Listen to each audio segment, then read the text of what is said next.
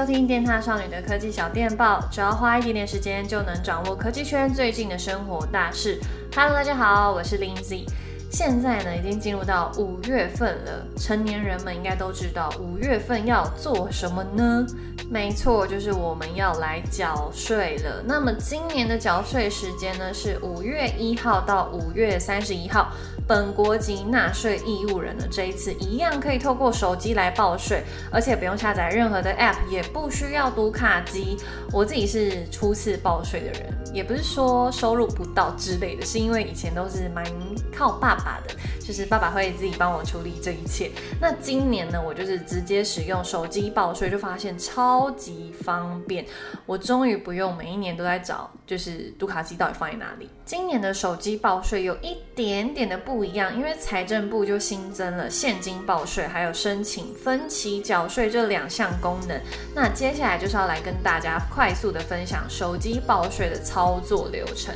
所以大家呢，可以先把你的手机拿出来，如果你还没有报税的话，其实整个步骤还蛮简单的，你就只要先拿出你的手机，然后使用 Chrome 啊，或是 Safari 的浏览器，在上面打报税这两个字。马上你就会看到财政部电子申报缴税服务网，那这个连接点进去之后，我们就可以马上看到有手机版的报税，直接把它点进去，接着就点我要报税。其实这整个页面看起来就是超级简单又超好懂，而且字体放超大。一共有三种方式可以验证身份，包括行动电话，再来的话是户口名簿加查询码，最后呢还有行动自然人凭证。那提醒大家，如果你是要用最快速又方便的行动电话来验证的话，要注意你的门号申请人是你本人的名字才可以哟。那另外呢，需要使用手机的行动网络，因为它会需要确认你所使用的手机门号跟电信业者是有没有相符合的，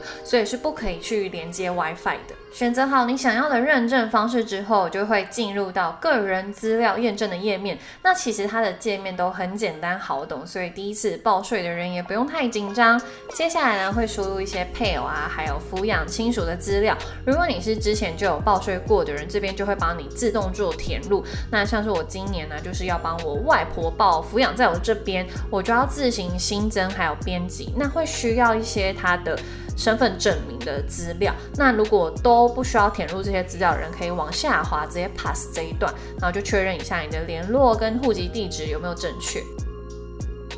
经过前面两个超简单的步骤之后，你马上就可以知道说你今年度需要缴多少的税了。那假设你想要看更详细的资料，它旁边都有那些查看的按钮可以点。那你也可以直接下载所得扣除税额资料的 PDF 档案。那假设你是想要修改所得还有扣除税额的资料，就直接下面还有一个切换编修模式。所以整体操作起来，我是觉得都是可以慢慢看，也不用急，就是确定好你要干嘛。之后再去做选择。通过手机报税缴税的方式，一共是有六种，超级多，大家就可以直接选比较方便的做法去执行。那有包括行动支付、电子支付账户缴税、委托取款账户缴税、活期存款账户缴税、信用卡缴税、ATM 缴税，还有今年新增的现金或票据来缴税。那要怎么用现金缴税功能呢？你只要在缴税的步骤里面，然后点选现金或票据，然后确认申报资料上传，就会得到一个缴纳的编号，还有缴款书的电子档。假设你的税额是在三万元以下的话，就只要记下它上面的编号，然后到超商啊印小白单就可以了。现金缴税的功能，我就觉得蛮适合平常可能很少使用 ATM 或是说电子转账服务的人。那现金缴税对他来说就会比较直觉好用，但我自己觉得最快的方式就是信用卡还有那个活期存款的账户缴税，因为就自己钱包拿出来，然后输入账号资料就可以了。因为我自己是第一次独立缴税的人而言，我自己觉得操作起来蛮没有压力的，所以大家也不要慌张，你就照它里面的步骤走。我觉得它最大的优点就是财政部这一次把页面设计得很直觉简单。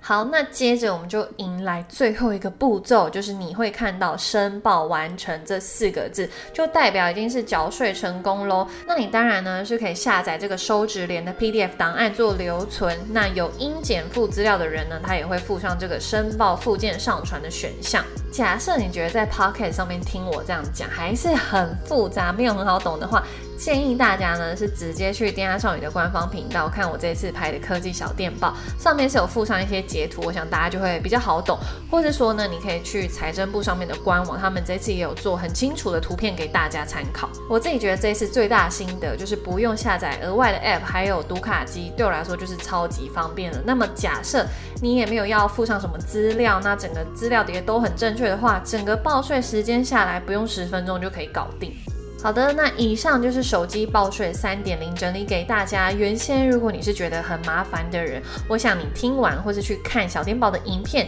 应该是可以速速去报个税吧。那么最后呢，还是提醒大家，现在电犽少女官方的 Line 还有 Discord 的群组都已经上线了，欢迎大家就是加入我们一起聊聊。然后呢，我们这一周也是试播了第一集放电 Chattel 的直播节目，我个人是觉得蛮有趣好笑的，就是内容蛮疯癫的，所以。大家呢也可以持续关注我们，那我们就下次见喽，拜拜。